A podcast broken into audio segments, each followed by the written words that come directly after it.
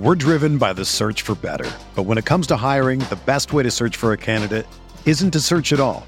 Don't search match with Indeed. Indeed is your matching and hiring platform with over 350 million global monthly visitors, according to Indeed data, and a matching engine that helps you find quality candidates fast. Ditch the busy work. Use Indeed for scheduling, screening, and messaging so you can connect with candidates faster. Leveraging over 140 million qualifications and preferences every day, Indeed's matching engine is constantly learning from your preferences, so the more you use Indeed, the better it gets. Join more than 3.5 million businesses worldwide that use Indeed to hire great talent fast. And listeners of this show will get a $75 sponsored job credit to get your jobs more visibility at Indeed.com slash BlueWire. Just go to Indeed.com slash BlueWire right now and support our show by saying that you heard about Indeed on this podcast. That's Indeed.com slash BlueWire. Terms and conditions apply. Need to hire? You need Indeed. This podcast episode is brought to you by Coors Light.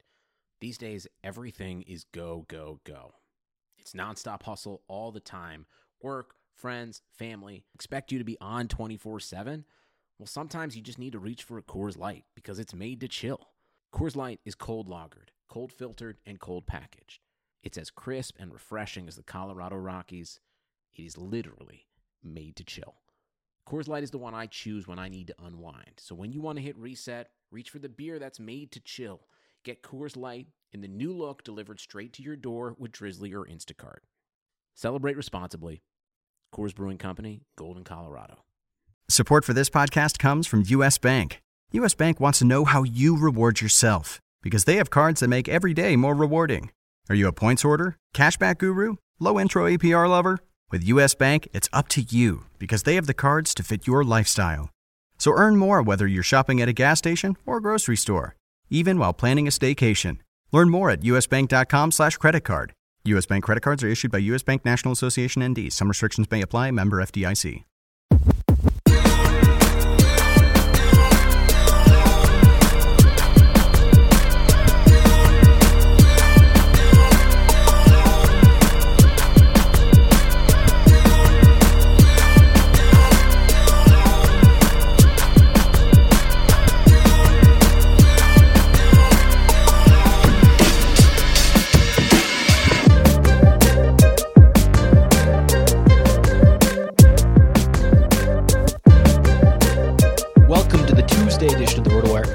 Podcast, sponsored by Yahoo DFS. I'm Joe Bartel. You can follow me at JB Fantasy Sports and join alongside me, as always, Jake Tarsky. You can follow him at Roto Jake.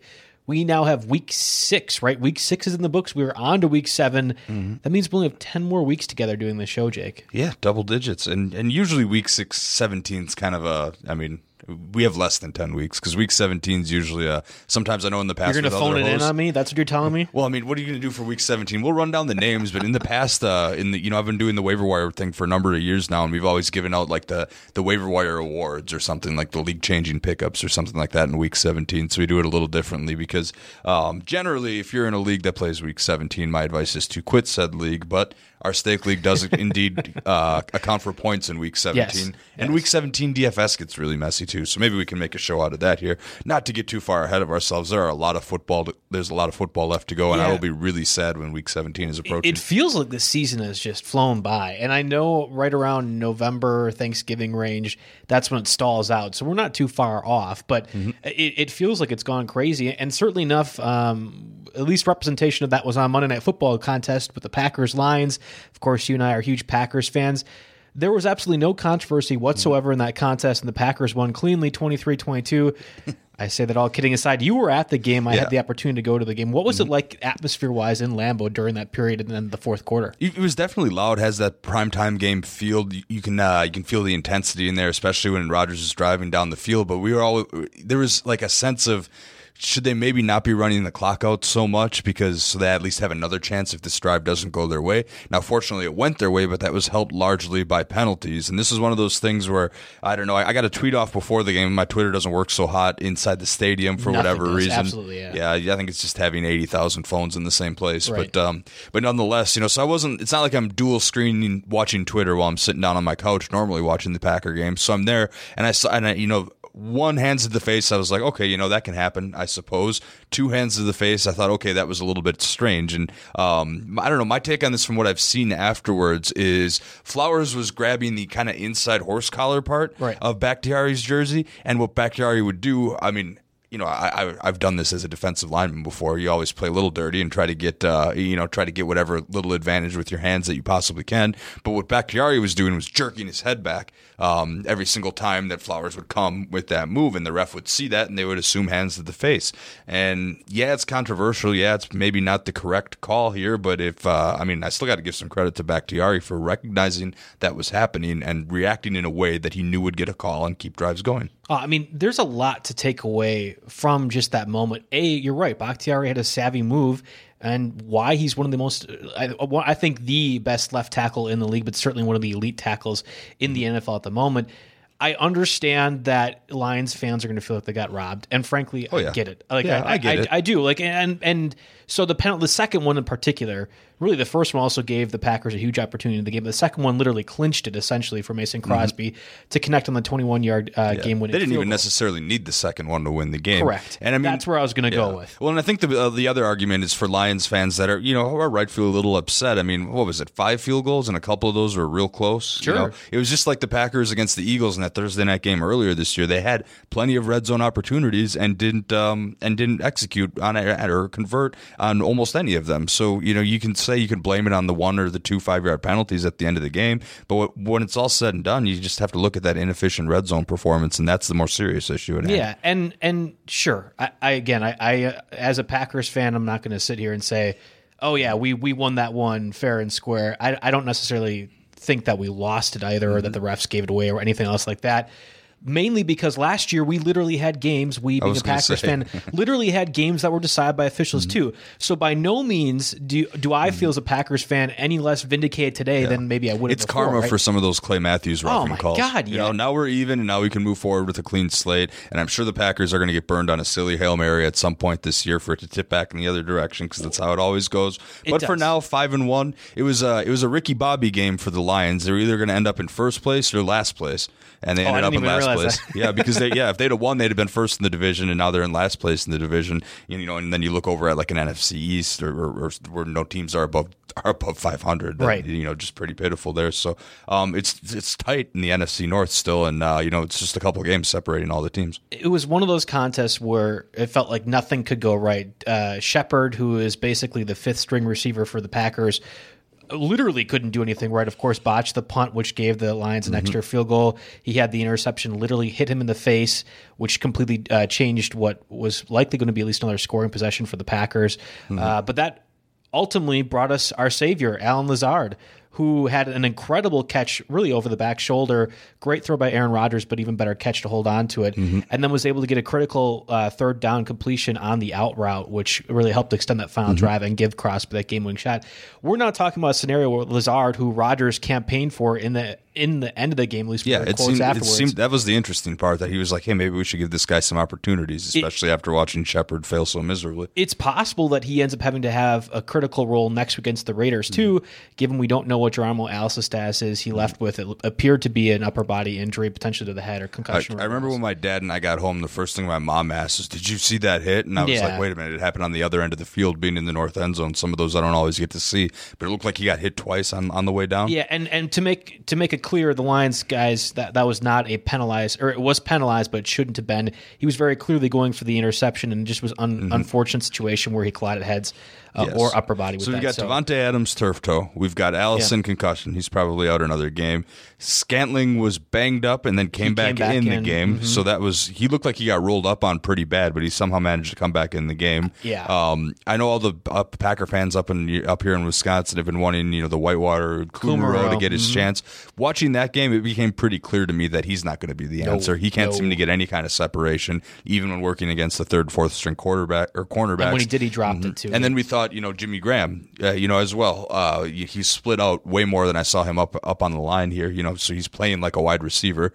Um, so it goes back to that whole franchise tag debate a few a few years back. Should he get paid like a wide receiver or a tight end, whatnot? So you know, that's not the answer. And now we're getting we're getting down to the nitty gritty here, and uh, you know a lot of Packers fans are are clamoring for them to make a trade. You know, should they try to trade it for an Emmanuel Sanders or an AJ Green or something like that? And while it makes sense on paper, I, the more I think about it, you're giving up a fourth round, fifth round pick for, for, someone who may not even pass his physical. Number one, and and number two, you know, it's just a rental. These guys are free agents, so um, yeah, maybe they try to get through with guys like Lazard. Maybe there's somebody else on the practice squad. They get a, they get a shot, but uh, hopefully it's just a couple of games they have to bridge this gap before they can get you know the best receiver in football back. In in deeper leagues, I actually think Lazard's going to be pretty pretty important pickup because you're right. We talked mm-hmm. about the injuries to Allison. I do not anticipate he plays next week. It's possible Davante Adams does play though. So a trio of Adams, Lazard, and MVS mm-hmm. is actually quite enticing for me as a Packers yeah. fan, and I think could be profitable mm-hmm. given given how Lazard ended up being the main playmaker for the Packers mm-hmm. and clearly has Aaron Rodgers' trust, despite yep. really not seeing that throughout the regular season prior. And you'll have universal availability there. Someone like Scantling might actually be worth checking up on too because I just looked myself. He's only sixty six percent owned. In Yahoo formats. So uh, again, the numbers haven't been eye popping yet, but he's going to get the uh, the biggest opportunity of any of them. You know, he should be seeing double digit targets until Tay comes back. So the only other thing I want to talk about from the Packers game itself was that this is now two consecutive weeks where it appeared to be pretty good offenses built around the running game, and the defense for the most part shut it down. Kerryon Johnson did squeak in for a touchdown, and I don't know if it was questionable for you on the broadcast, the stadium, but certainly was a questionable touchdown call, uh, at least on from the TV side of things. Like it did not look like he scored, and they kind of, it was one of those. Well, they ruled yeah. a touchdown anyway. That was one where it's really difficult to tell at the stadium, and, and, then I looked on the replay that they showed at the stadium, and it didn't seem like he crossed. But then I texted like a group text of uh, you know kind of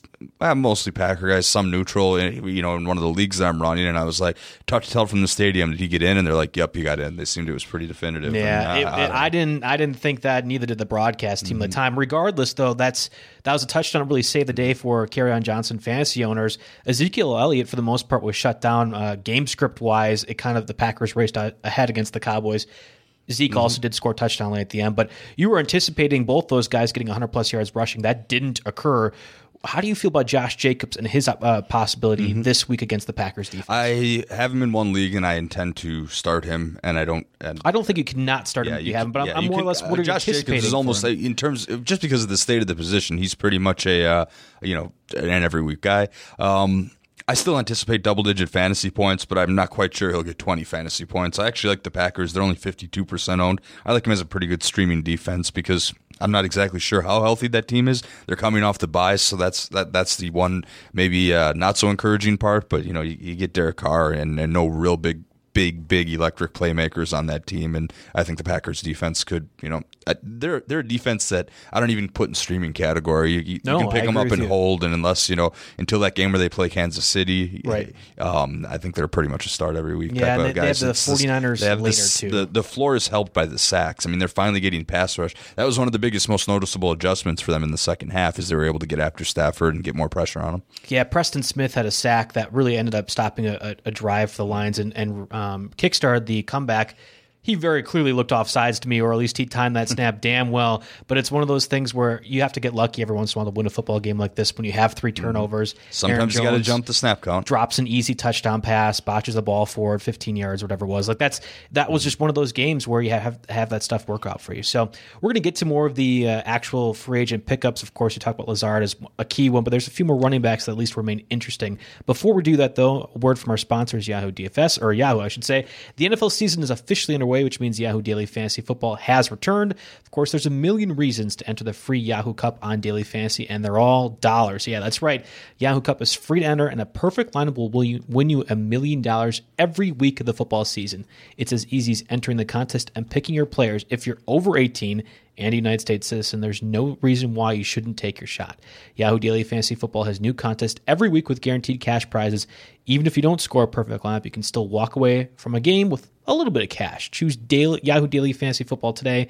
Get started now at yahoo.com slash daily fantasy. Of course, we've been doing this podcast now together for much more than six weeks, but certainly the regular season portion uh, we've been talking about now for quite a while. We're trying to emphasize players that are under 50% owned on Yahoo. I'm ready to break right that rule off. yes, uh, way. yeah, but- yeah. Just because you are so excited to talk about this one quarterback, but I did want to emphasize that again because uh, it's getting that point in the season with four different bye weeks again, where it might not apply logic wise to just do these under fifty percent owned. But Mm-hmm. keep in mind uh, when we're discussing these players that there might be more attractive options out there.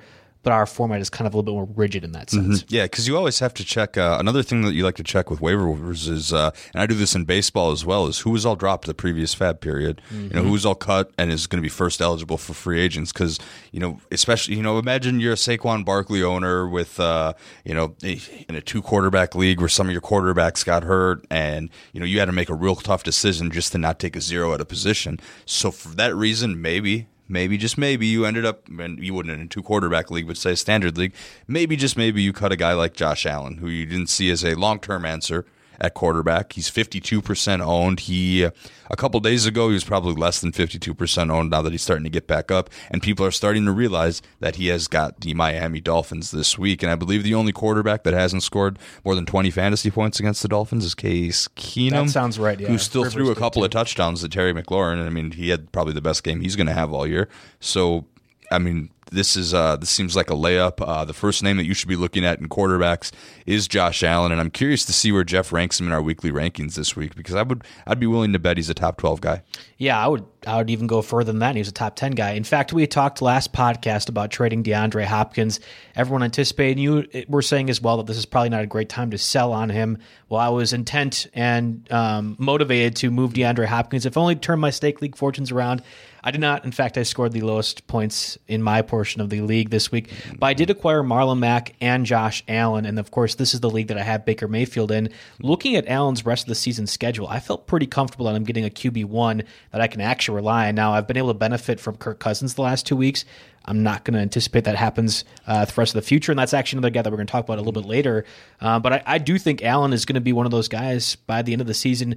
Could be not a league winner, but a difference maker for your fantasy team if you're able to have him. Yeah, absolutely. So I mean, this week uh, starting off, you know, it's awesome. Obviously, he's got the uh, he's got the Dolphins, and then after that, he's got the Eagles, who uh, who just gave Got up like eviscerated by twenty seven, Cousins, yeah. like twenty seven fantasy points to Kirk Cousins. Thank you very much. And then we've got Washington, and then at Cleveland, and then at Miami again. So I mean, this Bills. I mean, all your Bills. If whether it's uh, you know uh, Allen or, or Cole Beasley, we might talk about a little bit later. John Brown, of course. Um, you know, you've probably been. I see in my position, I was not an advocate for cutting Devin Singletary, and I've No, held on, no. I've held on to him in uh, our 14 team stake league and our other 16 team staff league. I'm finally I'm getting very excited to get some utility out of him. If anything, I'd say you could probably go ahead and cut Frank Gore at this point because the better back will show himself. Uh, I'm pretty confident in that. But anyway, not to get too far away from the task at hand, Josh Allen should be the first name you type if you're in need of a quarterback this week. So if you've been using Kyle Allen in a two quarterback league, if you've been suffering through Baker Mayfield, if you've been suffering through Jameis Winston in his five pick week, if you've been suffering through whatever the so it's it's really not a week where that streams I need to stream quarterbacks because all the teams on bye have quarterbacks that are very fringe starters at best. You know, even the one that's expected to be the best, Baker Mayfield and the Browns, you know, hasn't performed necessarily any better than a Kyle Allen. So it's not a huge streaming week, but there are definitely, you know, I've talked about my Cam Newton league before where I had to let him go. Yeah. I'm currently sitting uh, with a trio. I've got Kirk Cousins, I've got Daniel Jones, and I've got um, Sam Darnold, who, again, bad matchup against the Patriots this week, but has a pretty juicy schedule after that. I'm jumping all over the place, though. Let's well, hit you, some other you brought up here. you brought up Daniel Jones as a guy that you're owning. If you're not streaming or if Allen's not available, the next option, in my opinion, I think probably one of the top pickups this week and maybe this week only Mm-hmm. is Daniel Jones going against the Cardinals. We saw what Matt Ryan did. It felt like in junk time essentially, but he was able to throw for 350 yards and four touchdowns. I think Daniel Jones has a real possibility to be a top 10 fantasy quarterback this week against a Cardinals secondary Mm-hmm. that now does get back Patrick Peterson. He served his six game Yeah. Mm. suspension. This is his first week back, but still, you have to imagine the rust is going to be there. Uh, And I think this could be a good deal for Jones. Yeah, that's that's the thing for me because at first, you know, looking if you look at the last couple of weeks and the stats for both teams from the last couple of weeks, it would make sense on paper that Daniel Jones would be a viable streamer. And I'm looking, you know, I've got Sam Darnold against the Patriots, I've got Kirk Cousins against the Lions. Does Cousins kind of hot? Um, I'm I'm wavering between Cousins and Jones right now, and you would think the matchup against the Cardinals would be the uh, the big one. However, um, what's hap- what's happening for me is uh, okay. So Patrick Peterson's coming back. The whole defense ch- changes when you have a guy like Patrick Peterson around. And two, it's only Tuesday, and we have no idea how healthy this offense is going to be. Will Saquon Barkley be back? You know, he's maybe trending that way. He's been hinting that way a little bit. Um, you know, if not, you're at Wayne Gallman. Sterling Shepard's kind of got an injury that seems like a, an extended one. Um, we'll have to see on that. Of course, they do have Golden Tate back at this time. Evan Engram has got a knee injury that tends to be, a, you know, I, always joke that I fell a few classes shy of my MD here, but Evan Engram does have an MCL injury. The, the news today on RotoWire is he's pretty optimistic he'll play week seven. That would obviously help out the Daniel Jones impact quite a bit to have a weapon like that back. But until some of these guys get clearance, I'm not quite as bullish on Daniel Jones as I thought I might be when I first started looking at streamers this Here's week. the thing, though. I think Darius Slayton can be a real receiver in the NFL, and not just for the Giants, just overall. I think he could be pretty darn good. So if you have Slayton and Golden Tate doing things, regardless of Sterling Shepard's healthy, regardless of Evan Engram's healthy, mm-hmm. I think that's still a viable enough receiving core that can do damage against a secondary that, yes, is getting Patrick Peterson back, but we have no idea in what uh, shape or capacity he'll be able to play. Like in week 14, fine. I, I get mm-hmm. Patrick Peterson being the all pro cornerback that we've seen in the past. I don't think that's going to be the case this week. And I do think Daniel Jones, even if not for passing with his legs, could be a top 10 fantasy quarterback. Mm-hmm. Yeah, hoping for yeah, for uh for a rush or two that could very much maybe sealed the deal. Right now, I will say I'm leaning Jones over Cousins, but I could absolutely waver on that uh, quite a bit. And, um, you know, just because we're talking about Cousins here, he's 47% owned in Yahoo leagues. He gets the Lions, who held Rodgers relatively in check. Rodgers had what like 260 something yards and two touchdowns. One of them was a shovel pass that you could easily call a run, right? Anyway, and then one was just so I'm just going to drop this on a dime to some guy nobody's ever heard of to to get our game here within striking distance. Um, but nonetheless, yeah. So that's the decision I've got to make: Daniel Jones or Kirk Cousins.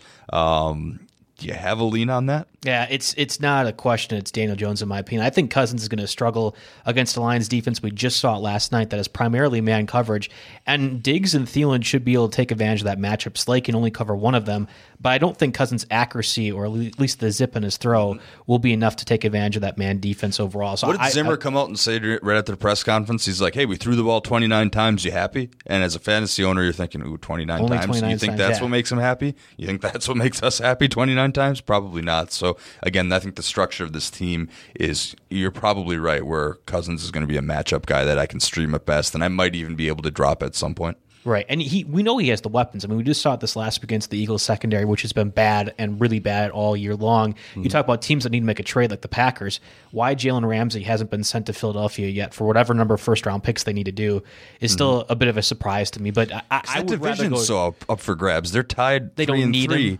with the Cowboys. Well, I'm saying that if they had him, that would like cement their run. I agree right. with you. I'm saying so uh, because the division's up for grabs, this would cement it. That seems like a. Uh, I can't believe a I haven't thought of that. That's right? an easy one. Yeah, well, and most people have been saying why Jalen Ram- Ramsey hasn't went there. We've heard reports about Zach Ertz getting moved for Jalen Ramsey and something like that. Like that's not a that's been two or three weeks now that it, has been mentioned. I'm surprised no one's pulled the trigger yet. The other quarterback I do want to talk about briefly though is Cam Newton. Obviously, you talked about a league that you had him, cut him. The Panthers are a bye week. There are one of four teams: Panthers, Browns, Steelers, Bucs.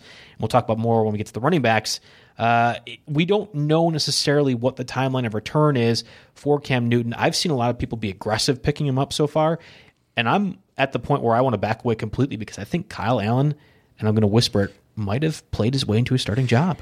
Dang it, Joe! I really thought we were going to argue about this one. I thought uh, just putting Cam Newton in there would be the uh, w- w- that thought that that meant that you were going to advise picking up Cam Newton, and, and I can't get on board with that either. I cut him, and I have zero interest in bringing him back. Uh, number one, because it's a Lisfranc injury that doesn't just go away after four weeks.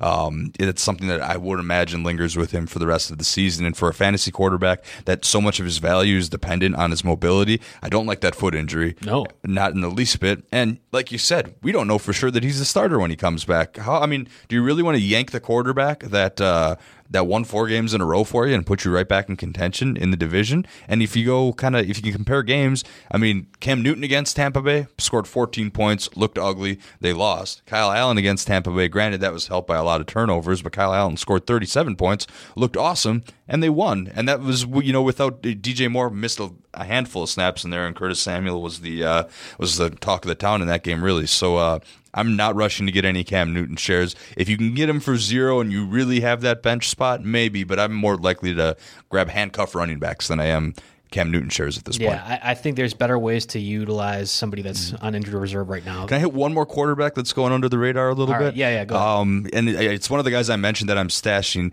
Sam Darnold looks sharp in his return. I'm not saying stream him or start him this week against the Patriots. The Patriots are the best defense. They're the best fantasy defense in the league, and they're the best uh, one against opposing defenses. And even after that, Sam Darnold gets the Jaguars.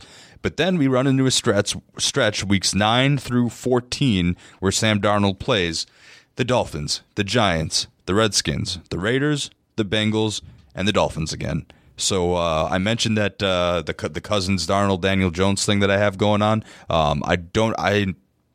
It's very frustrating for me to do this, and we'll see how long I can manage this while byes start to heat up. But I'm going to continue to carry three quarterbacks because I do like uh, the future schedules for a few of those guys. So um, again, if you can stomach it, or if it's a keeper league, because maybe there's a more long term ceiling with a young guy like Darnold, you don't play him this week, obviously. I don't see any type of situation or world in which you'd play him this week, but the schedule starts to look a lot nicer. That's how I feel about Baker Mayfield too. So that's interesting. Yeah, definitely named to to keep uh, an eye on at least. Uh, let's go over to the running backs. We talked about Chase Edmonds last week, thirty four percent owned. DJ uh, DJ Johnson, David Johnson was able to play uh, and was able to do pretty effective, at least in terms of targets. I think he had eight catches uh, on Sunday. Certainly seems to be a primary receiving option for the Cardinals, but Edmonds did end up scoring. So this is, of course, your chance to do your weekly. Uh, let's go ahead and talk about Edmonds and how great he is and why I stashed him for 18 weeks despite really doing no production other than the last two. I actually like uh, having him in Stake League because I've started him and Johnson the last two weeks, and it's worked out pretty dang well the last two weeks, I have to say. Um, I think Edmonds is the top overall pickup this week. If you went through any of the guys we're going to talk about, unless you have a very specific need at streaming quarterback or tight end or whatever, I think Edmonds is your dude at 34%. Uh, you know, Johnson didn't get re-injured. He played. He's fine. He carried the ball 12 times. Chase Edmonds carried the ball five times. They had the exact same amount of yards. And then Chase Edmonds, you mentioned, uh, he caught two passes on two targets, but one of those was for a touchdown. And uh, getting that kind of volume, plus the chance that uh, you know if if Johnson's back tightens up, or if they have some kind of in-game injury, um, I would say that yeah, I think Edmonds is the top overall pickup this week because I uh, for one week and possibly rest of season though. I don't know. It seems to be a, a handcuff type, type of thing. We're talking about Todd Gurley's backup, Dalvin Cook's backup, James Conner's backup, all these types of guys today. And, you know, in terms of these backups, I still think that Edmonds has the most standalone value when the starter is healthy. I think it's Alexander Mattison that has the most value of those backups, but even still, Mattison, Edmonds, Darrell Henderson, who we'll talk about a little bit, none of those guys scream to me top overall pick. Like I would ra- or pickup, I'd rather have Jamison Crowder or Auden Tate or uh, more of those receiver options who actually do stuff that on a consistent basis. Edmonds isn't that for me. Like, would you say Jamaal Williams should be the top pickup? I, I guess I haven't checked. I think he's over forty percent owned at this point, but to, I wouldn't recommend Jamaal Williams be a top overall pickup, despite how great he did uh, last night. And that kind of feels like the range that Edmonds is right now. Well, he's out there if you want him. I'm seeing 18% owned in Yahoo leagues. For See, I would rather Williams. have Williams than Edmonds. I think I think a lot of that was uh, him being hurt, you know, in the True, past week, true, and true. Uh, a lot of people cutting bait. Um, so, yeah, that's very interesting. I mean, Jamaal Williams in half point PPR had 21.6 fantasy points last night. That's one that uh, people failed to talk about. I don't expect that to be consistent, but um, The he's a- only reason that happens because Aaron Jones played so pitiful in that first half. He had the obvious drop touchdown. Mm-hmm. The, there was the fumble too. before that. The drop Yes. touchdown was right in the end zone. I sit Yep. and I, I watched it go off. I just couldn't explain it. Just go off his hands, tip it up in the air, kick it forward a bunch. Uh, I Right. know. So I mean that that was the reason Williams played, but again, in most situations Jones is going to be out there I think 60 to 70% of the time. Williams has gotten a decent amount of playing time even with Aaron Jones around and I think the mm-hmm. same thing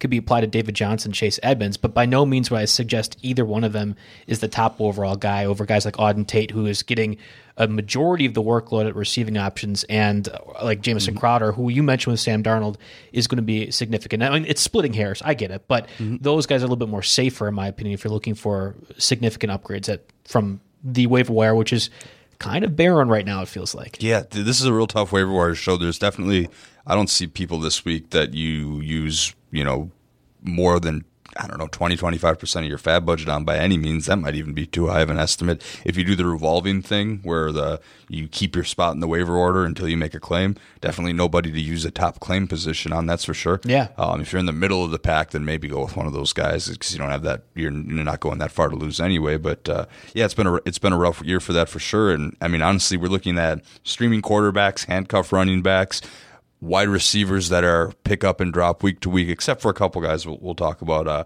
but yeah, it's pretty bar- barren and and defenses. I mean, that's mm-hmm. that's kind of like the most valuable pickups right now is whatever defense is going against the Dolphins or Redskins. I mean, this week this week the uh, the defenses just stream are a little bit ugly right now. You know, if you look at the percent ownerships, all the ones that are truly owned get the best matchups or are playing. Yeah, I don't know. We'll get well, to that. Yeah, later on. I actually uh, I disagree, but yeah, we will get to that. Let's talk about some more of those backup running backs real quick, though. Darrell Henderson actually had an emergence. Oh my God, he's an explosive player. Who knew? With Todd Gurley out during Sunday's game, it was Malcolm Brown who got the majority of the carries. Did okay. I think he had 40 yards in the first drive, and then like 10 the rest of the way, or less mm-hmm. than 10. So and it's not because he stopped getting carries. He it just, just getting the, zero. The 49ers defense is very good, but yeah. Henderson had a very explosive play that kind of helped the Rams get back into the contest, and I put that relatively speaking because they were frankly obliterated. It depends on what Todd Gurley's status is, of course, but I have to imagine that the more explosive player is going to win out. We saw that with Aaron Jones. It only took two years of Mike McCarthy getting fired, but thank God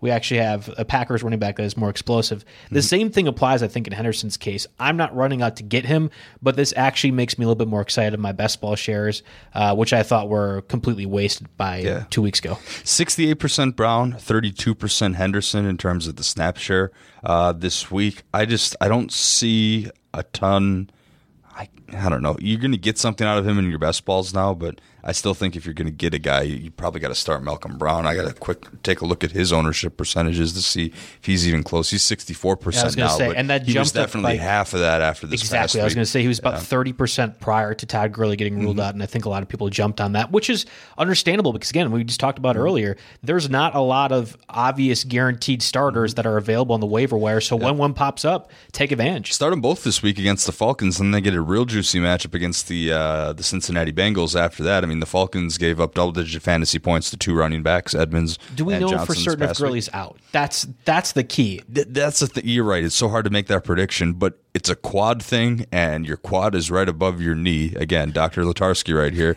Your quad is right above your knee. So do you really want to mess around with a real deep quad bruise, given how close it is to the you know the brittle parts of your body that have broken so many times in the past? I'll take a leap right here for you guys, the listeners, of course, you Jake as well.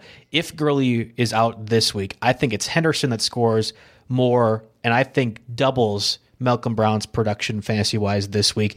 The Falcons, yes, they give up a lot of points to the running backs overall, mm-hmm. but in particular, they struggle at the receiving running backs, the guys that are getting the opportunities split out of the backfield or uh, like the screen mm-hmm. passes, whatever else. That's literally the mo for Henderson. Yeah, I don't, I don't, I don't think I'm going to agree with you completely, but I will say that Henderson has the higher ceiling, Brown has the higher floor because I think Brown's going to get more touches overall. Okay, he won't get the receptions maybe, but he'll definitely. I could see the carries getting distributed with no He'll they'll get distributed like fourteen to four or something like that, and then Henderson will get a couple looks. Henderson, obviously, the more explosive player, can do something crazy with those looks, but I think the floor is a little bit safer with a guy like Malcolm Brown because of the touches he's going to get. I'm going to give him. I'm going to give his crappy yard, yards per carry average a pass this past week because I think San Francisco is is an incredible defense. Yeah, I, I do too. That's that's one thing I feel certain about in what has been a tumultuous first six weeks of the NFL season. Alexander Mattison actually outpaced Dalvin Cook last week against the Eagles. 14 carries for 63 yards, and I think Cook was around that um, number, but not not quite obviously. Uh, it, it's to the point where Mattison, I think, is the top backup to own. Right, like we were we were saying, oh, let's get Wayne Gallman if and when Saquon Barkley goes down. Well, Barkley goes down. Gallman has a pretty fantastic one week, and then he himself went down. Mattison mm-hmm. has, in my opinion, clearly taken that role over a guy like maybe Tony mm-hmm. Pollard or Chase Edmonds, who you love quite a bit uh, mm-hmm. as the backup to Owen. Yeah, I can see Mattison. He's kind of I see him quite similarly with Chase Edmonds actually. Um, you know, you're starting to sell me on it a little bit. The uh, the fact that he ran more, the fact that he's you know scored touchdowns this year, and the fact that he's on a team that clearly wants to run the ball more. Yes, they you know they want to keep the ball out of Cousins' hands. They're sixty million dollar game manager. Um, it's a team that wants to run the ball more, and um, so so I can see that. I can. He's only twenty three percent owned, and he's someone that I could see you know tossing I don't know, six, seven bucks a FAAB out there for the, this week. Do you think that's enough to get him? Yeah, I feel like if you haven't picked him up already, you're probably not racing out to get him now. But if you have a roster spot Mm-hmm. available, if you have three quarterbacks that you actually feel like cutting, Jake is not in that situation. I'm not either. I'm actually in a similar spot as you. Mm-hmm. But if you if you have that extra roster spot, Mattison really should be picked up in more than 23 percent of the leagues. Yeah, fortunately, the rest of my roster is just absolutely stacked, so I don't really need any. Uh, Oh, you are uh, the I mean- blessing of the fancy gods. I mean, it's here. a it's a Keenan Allen, Mike Evan, Josh Jacobs, Fournette, Chris Carson, Travis Kelce situation. Am, am I ever going to not start any of No, those I- guys? no, I'm fr- I I'm fine with a weak bench. See, see, that's the thing. Like we can talk about all these different strategies. You know that that so-called experts like us think. Wait on quarterbacks. Don't roster more than two quarterbacks. Don't roster more than one tight end. All this kind of stuff. But every situation is so unique. It's And subjective your there's, league. there's weird. You know, there's league rules that change things. Whether you have IR spots, the number of bench spots, the how much how much of the rest of your league is hanging on to two quarterbacks, like uh, you know how active is the rest of the league on the waiver wire. All of those things factor into what you're going to do with your last bench spot, and I think that both Mattison and Edmonds are very excellent choices for your last uh, bench spot. And one guy that we left off here, I just wanted to mention, who's still underneath our uh, thresholds here, uh, Latavius Murray could, I think, return to possible productivity, especially if this Kamara ankle injury um, is anything of note. We'll see if he's on the injury report or not this week. But Kamara didn't look super explosive. 11 carries for 31 yards, uh, seven of eight targets for 35 yards. And Latavius Murray, um, he was involved in that offense, and I think it only goes up once Drew Brees comes back. He got 11 touches um, here, 45 yard or 44 yards, three targets for 35 yards. So actually a very similar day to Kamara, and I think there will be some utility there moving forward as well. I think he at least gets his foot in the door of That's this it, handcuff yeah. conversation here No. because I was looking at uh, looking at the availability here and. Um, and I believe it's within our threshold. He is forty-seven percent owned, so uh, Yeah. a that's little a good, that's a riskier. good one to mention as mm-hmm. well. And, and part of it is because he was drafted more than some of these other guys too. A lot of people thought he could have some standard loan value. That wasn't necessarily the case. But if Kamara's not hundred percent, and the Saints need to save him for games that matter because they're looking like a playoff team, even with Bridgewater, then in that case, I think Murray can get some looks. I just not so much this week against the Bears. That's kind of why I think we left him off the main list we have. we're going to scrape the real bottom of the barrel when it comes to the running back spot. But another handcuff, and I think it's a very clear handcuff at this point, to James Conner, who did end up having a good game. That was one of the guys I felt pretty certain was going to do well, and he kind of eviscerated the Chargers. Was essentially the only offense, but that's all the Steelers need uh, needed to beat the Chargers in a quote unquote home game in Los Angeles, but it was packed with Pittsburgh fans. Benny Snell. 17 carries, 75 yards. Only half of those carries came about or came after Conner was injured, so he was still a clear focal point even when James Conner was on the field. We do not know what James Conner's status is as of this recording Tuesday. It sounds like the possibility that he could be out. Of course, if that's the case, yes, Benny Snell should be owned in just about every format. He might be the Wayne Gallman of this week where he gets one week to shine and that's it. Uh, that being said, well, wait, no, I think the Steelers are on bye. I a should bye week, yeah, yeah, so so- it, it then it then it becomes kind of irrelevant if uh, Uh, Conner is out. But still, something to keep in mind of same kind of goes for a guy like Mark Walton. Kalen Ballage got three carries, just three. Of course, he didn't mm-hmm. score and vulture a touchdown away from Kenyon Drake, but it was really Mark Walton and Kenyon Drake that were splitting time and carries. And Walton did okay with the looks that he had. Now they're not going to play the Redskins every week, and frankly, the Dolphins are going to be the worst team in every single game they have the rest of the way. But it is somebody something to note if you're really trying to scrape the bottom of the barrel in those 20, 20 roster, 12 team leagues that might be out there. Yeah, absolutely. I, uh, there's a lot of. Uh, I'm looking at my 16 team roster right now, and I've got Chris Carson and David Johnson and Chase Edmonds and Devin Singletary. I don't know how I stumbled across that in the 16 team league. So I really don't have any interest in a, a the guy that's on a bye. Snell would fit in this into this backup conversation, but uh, you put him a tier two below one because he's on a bye, and two because Samuels, in case you uh, you missed that he had his knee scoped and is expected to miss about a month. But by the time we count this past week and the bye week, you know he's probably a couple weeks away from a return. So sneaks into the handcuff conversation, but definitely not a ton of long term upside. The upside for him is all short term. Walton, fair enough, he warrants a mention, but again, you're you're dipping into this. Uh, Bottom of the barrel is you- being yeah, scraped. You're dipping into this uh, Miami Dolphins backfield or this Miami Dolphins team period here. So, uh, but you're right. Uh, if you need to really throw a dart on someone, and I, I'm trying to think of a guy that ended up on IR, like, oh geez, I'm carrying, I'm rostering Dontrelle Inman still in this 16 team league because I think it's from one of those leagues where. Uh, Mike Williams was hurt, and I thought maybe Sure. I could sneak some value in for a really crappy flex spot. Um, well, okay, I'll drop him up, and I'll go with one of these other guys. Yeah, we're going to get to the pass catchers in just a second, but I want to get a word from our sponsors here at World Fantasy Pools. Already knocked out of your Survivor pool? I'm not, but I know many of the people in the RotoWire office are. Do you end up losing early in the season, feeling like your success is mostly based on luck? Wish there was some alternative when you could use actual fantasy sports knowledge as opposed to relying on whether a team wins or loses? Well, now there is. World Fantasy Pools brings you the first of its kind game type stat based survivor pools. World Fantasy Pools takes the traditional concept of survivor pools that players are familiar with and adds in a more exciting twist. Instead of choosing a team to win a game, you'll use your fantasy knowledge to choose an athlete to achieve a designated stat line. Achieve the stat line and you can advance. Fail to, and you'll be eliminated. Be the last person to survive or make it through all rounds to win or split the prize pool. Just choose one athlete each round to achieve a designated stat line to advance and win. It's just that simple. Sign up and play today at www.worldfantasypools.com. So that's www.worldfantasypools.com. All right, let's get to those wide receivers. I've been talking ad nauseum now about Auden Tate. Uh, it feels like for the last two weeks.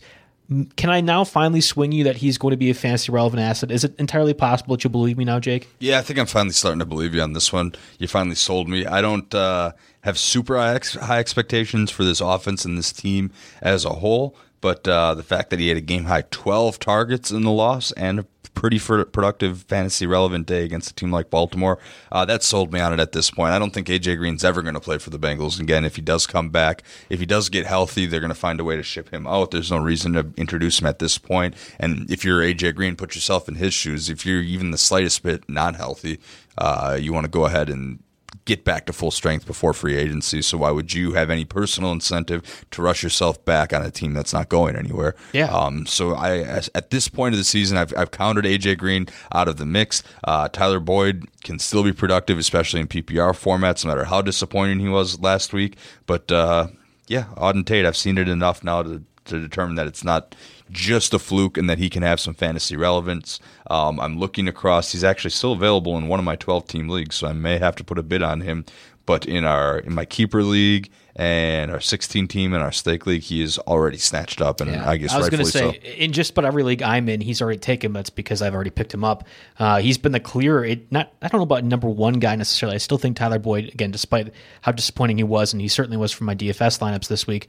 Uh, he has been Auden Tate has been at least the number two guy overall, and they don't have a very wide passing tree. Like Tyler Eifert has been non-existent, save for the game where he played against the Cardinals. They just don't incorporate many other people. And Joe Mixon and Giovani Bernard, while they're there, are just guys at this point. And I don't. I think it's more so the offensive line for the Bengals. Uh, but as a result, they've been getting down and having Yeah. to pass a lot. Snapshot in the last four weeks for Tate 88.5%, 91.3%, 100%, and 90.3% this past week against Baltimore. So, uh, yeah, he's established himself. I don't expect AJ Green to be a factor. Uh, that's that's enough for me. I mean, he's consistent enough. I don't like the team context.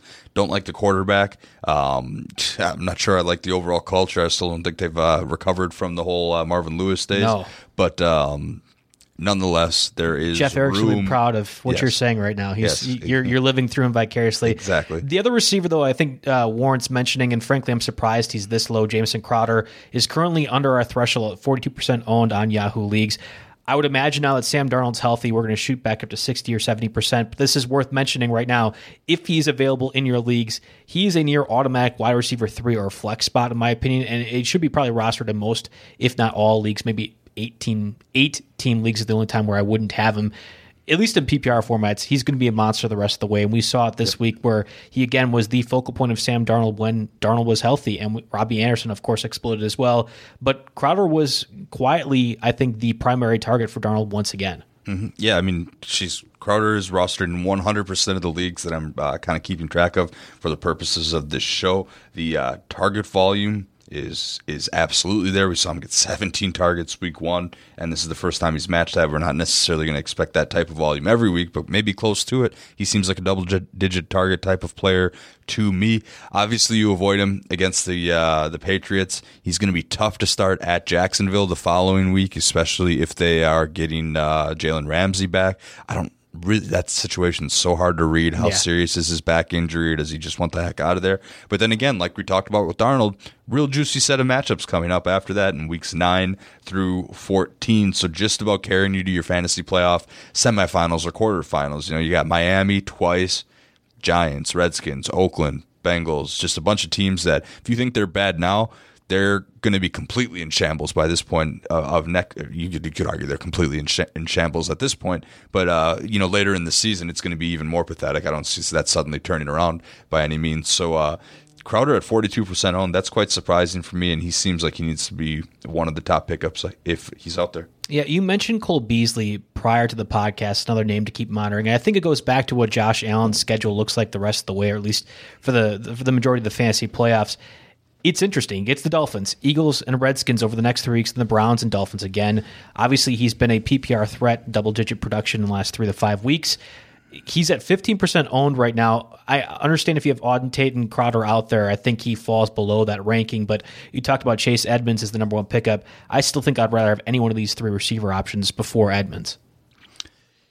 Yeah, yeah, that's tough. I feel like it's easier to cycle in, uh, you know, nine to twelve point PPR dudes on a week to week basis than it is to find a running back that's going to give you the same amount of points. So for that reason, I still maybe lean towards the running backs. But um, if you're asking me, would I drop Jamison Crowder to pick up Chase Edmonds in any of the leagues where I currently own Jamison Crowder? There's actually multiple leagues where I somehow own them both. I think I'm getting to drinking the Kool Aid of our show here quite a bit. Um, but if you're asking me if I would drop Crowder for Edmonds, probably probably not.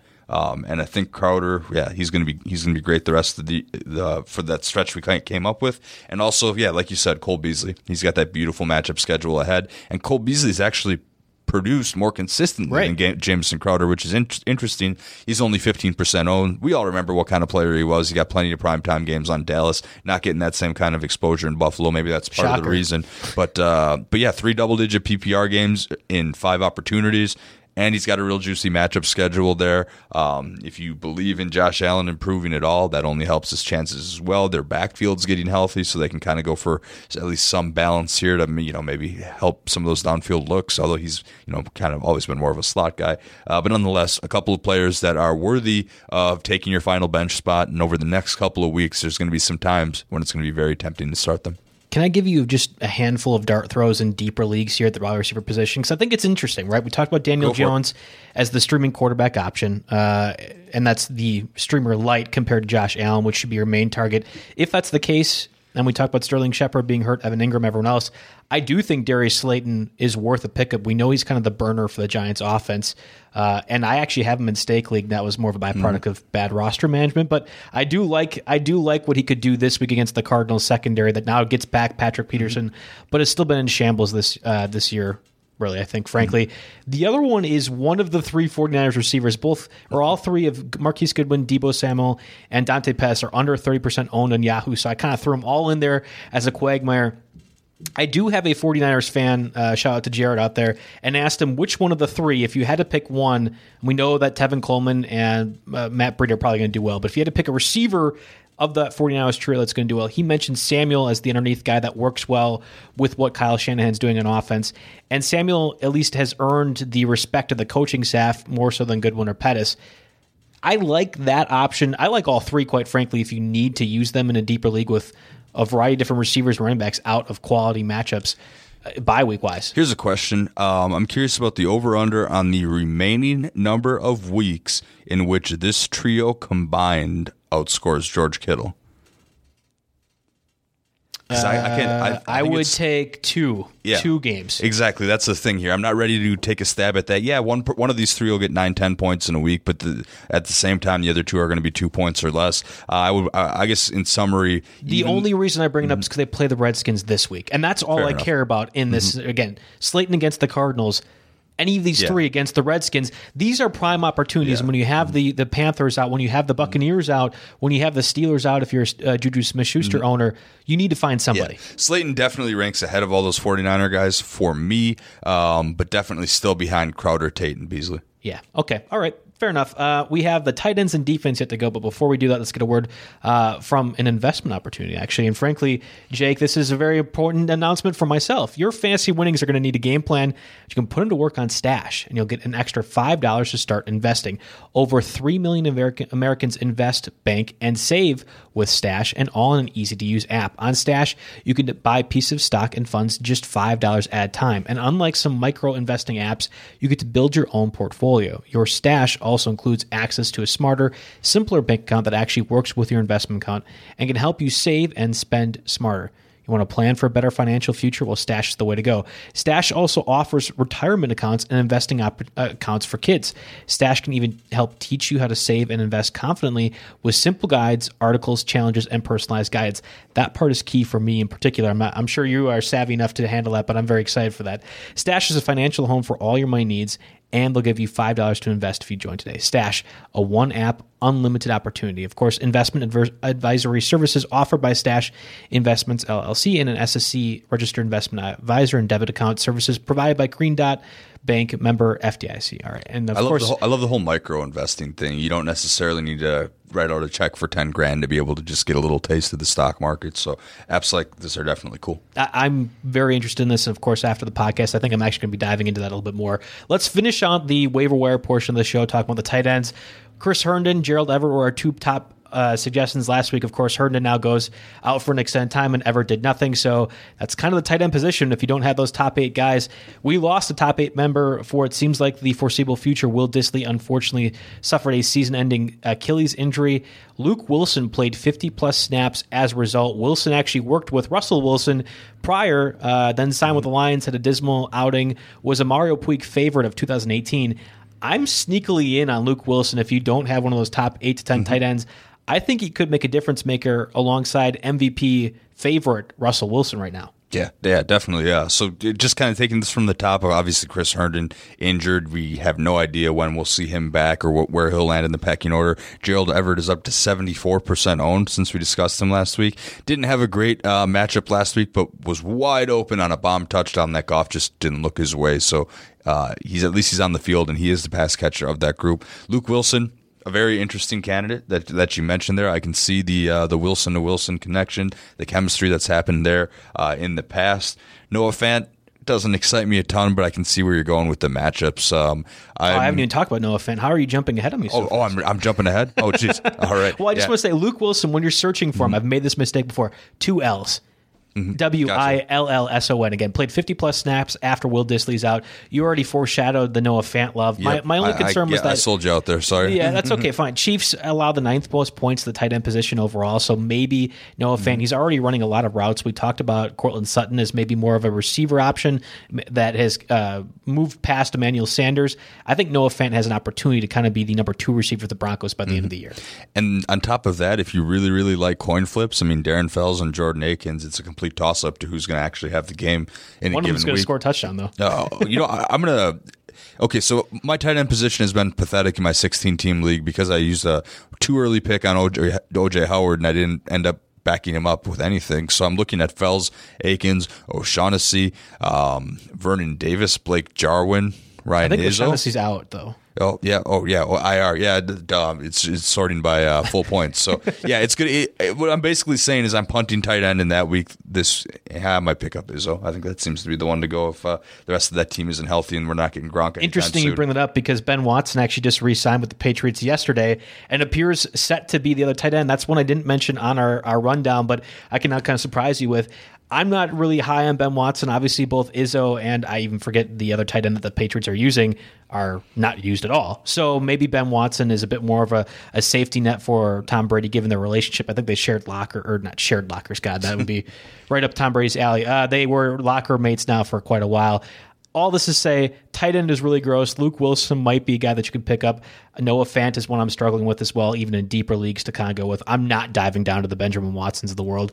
Uh, but good luck to you, fantasy owners out there, if you choose to go that route. Yeah, I mean Matt LaCosse, 18% snaps this past week. There you go. Yeah, that was the other one besides At least though. Izzo played 97.6% of snaps this week. So, yeah, I guess Watson's back in the mix. We'll see. Izzo is a name that's maybe worth looking at. He is a name. He does have two names. yes, Thank he- you. Yes, he is. Have, he does share a name with uh, the Michigan State head coach. You know, we've got that uh, basketball of course. But yeah, man, this Your is- Big Ten is showing. This is a, down. uh, where do you stand on the whole eliminate tight ends position? I think people are just being salty about not picking the right ones this year because uh, I've Yeah, seen a lot of that. I've seen a lot of that um, that campaign picking up because you know eliminate kickers, eliminate defenses. Yeah, yeah, I get it. Eliminate tight ends to me seems like we're going a little too far, and I think you're salty just because your Ertz and your Kelce top picks aren't lighting it up every week. Not you personally, but just the whole Right. the, the the movement in in general. There, I mean, I think you. I'm sitting pretty with my Kittle and. Mark Andrews, and, and no one seems to be offering trades, which is very disappointing as somebody loves to do that. I know I've got Kelce and Mark Andrews, and Right. somehow no, maybe I need to be more aggressive with this. And, well, and I got the other thing is Kelce's a two dollar keeper, and I can't keep Travis Yeah. Kelce afterwards. So there's that extra added thing to the fold. But I'm never really starting Mark Andrews because I have three good running backs. I thought it'd be a good idea to start Malcolm Brown over Mark Andrews this past week. Nope, Er, you know we'll, we'll cause that one there. But uh, anyway, defenses, defenses. Yes, we got to hit some defenses here because these ugly, defense. ugly tight end group uh, is is very brutal. This All week. right, so here's what I gave the rundown of defenses you'd actually want to pick up. The Bills are only 65% owned in Yahoo leagues. The 49ers also 65% owned. And the Packers, who you mentioned, we just saw Monday night. Packers facing the Raiders. The 49ers uh, have a pretty solid matchup against the Redskins. And of course, the Bills face the Dolphins. If you are a streamer of defenses at all, I imagine you probably still sat through the Bills bye week because you knew they were playing the Dolphins. And probably the same goes for the 49ers, despite facing the Rams last week. I, I wonder if the Packers is probably the one that's most available. Josh Jacobs scares me a little bit. I'm not worried about Derek Carr. The concerns with Tyrell Williams and his health status this week make it a little bit more uh, palpable for Jaire Alexander in the secondary. But they did acquire Zay, uh, Zay Jones from the Bills, and they also have, of course, a possible revenge game narrative from Trevor Davis, who had a reverse um, that one for a touchdown, I think, two weeks ago, and maybe ends up being the wide receiver two, uh, along with Hunter Renfrow for the Raiders. Yeah, defenses are pretty ugly this week. The lowest over under, you know, you kind of start there. Um, is the Buffalo Miami game? Buffalo, it says I'm looking at 17 point favorites. That somehow can't be right. They are just the Bills after all. Um, other than that, uh, Tennessee hosting the Chargers. I think you could get away with the Titans as a streaming option if you needed to. Um, I know they've been dropped in a lot of leagues. Um, maybe I'll. Well, and no, we just talked about the last two weeks consecutively because they faced the Broncos last week and were against the Bills the week before, and they ended up being good fantasy defenses in both Yeah, those. Exactly. Titans are fifty percent owned, and, and like we said, that they've got the uh, they've got the Chargers. Um, I think that's home. sneakily going to be a bad matchup for the the Titans defense, though. I, as a Chargers beat writer for RotoWire, I can tell you for certain, having watched all their games, they are not very good. But I do think Austin Ekeler and Melvin Gordon are going to have their way, and I think that it's going to be a kick in the pants how they were embarrassed on Sunday night against the Steelers. Another name I've heard floated around out there is uh, maybe the Colts. Uh, they're the home team. It's the over under. It's against the Texans, though, right? Yeah, it's against the Texans, but it, it hasn't been that much lately. But remember, Deshaun Watson he either did or almost set an NFL record for most sacks, and the Colts have been able to um, at least semi consistently get to the quarterback. Let me see if I'm right in that statement. Yeah, I mean they've had four sacks in three of their uh, five games so far this season. They had four. They sack, got to Philip Rivers four times, got to Mariota four times, got to Patrick Mahomes four times last week. Looked very well. Unfortunately, the Chiefs game was the only time they reached double digits. So you get the Colts coming off a bye against the sack prone quarterback. Um, I do want to mention though they lost uh, Kemoko Turay, and I, I hope I'm saying his name right. A very promising rookie for the Colts. Their top pass rusher uh, to a season-ending injury last week against the uh, against the Chiefs. Not to say that they can't figure it out. Like I think that the scheme for the Colts works effectively with whatever they have. But Turay was mm-hmm. easily their best pass rusher, and he's now done for the season. Yeah, yeah, so I agree. If you can't get the Bills, 49ers, or Packers, you maybe kind of run down that list, and there's a couple names to go for. But you're not you're keeping expectations in check. There, you're looking at like five fantasy points. Exactly. And that's kind of the state of the fantasy defense right now if you don't have one of those top guys, like you mentioned early in the broadcast. Well, that does it for us in the Tuesday edition of the RotoWire NFL podcast, sponsored by Yahoo DFS. Until next week, best of luck to your fantasy silence.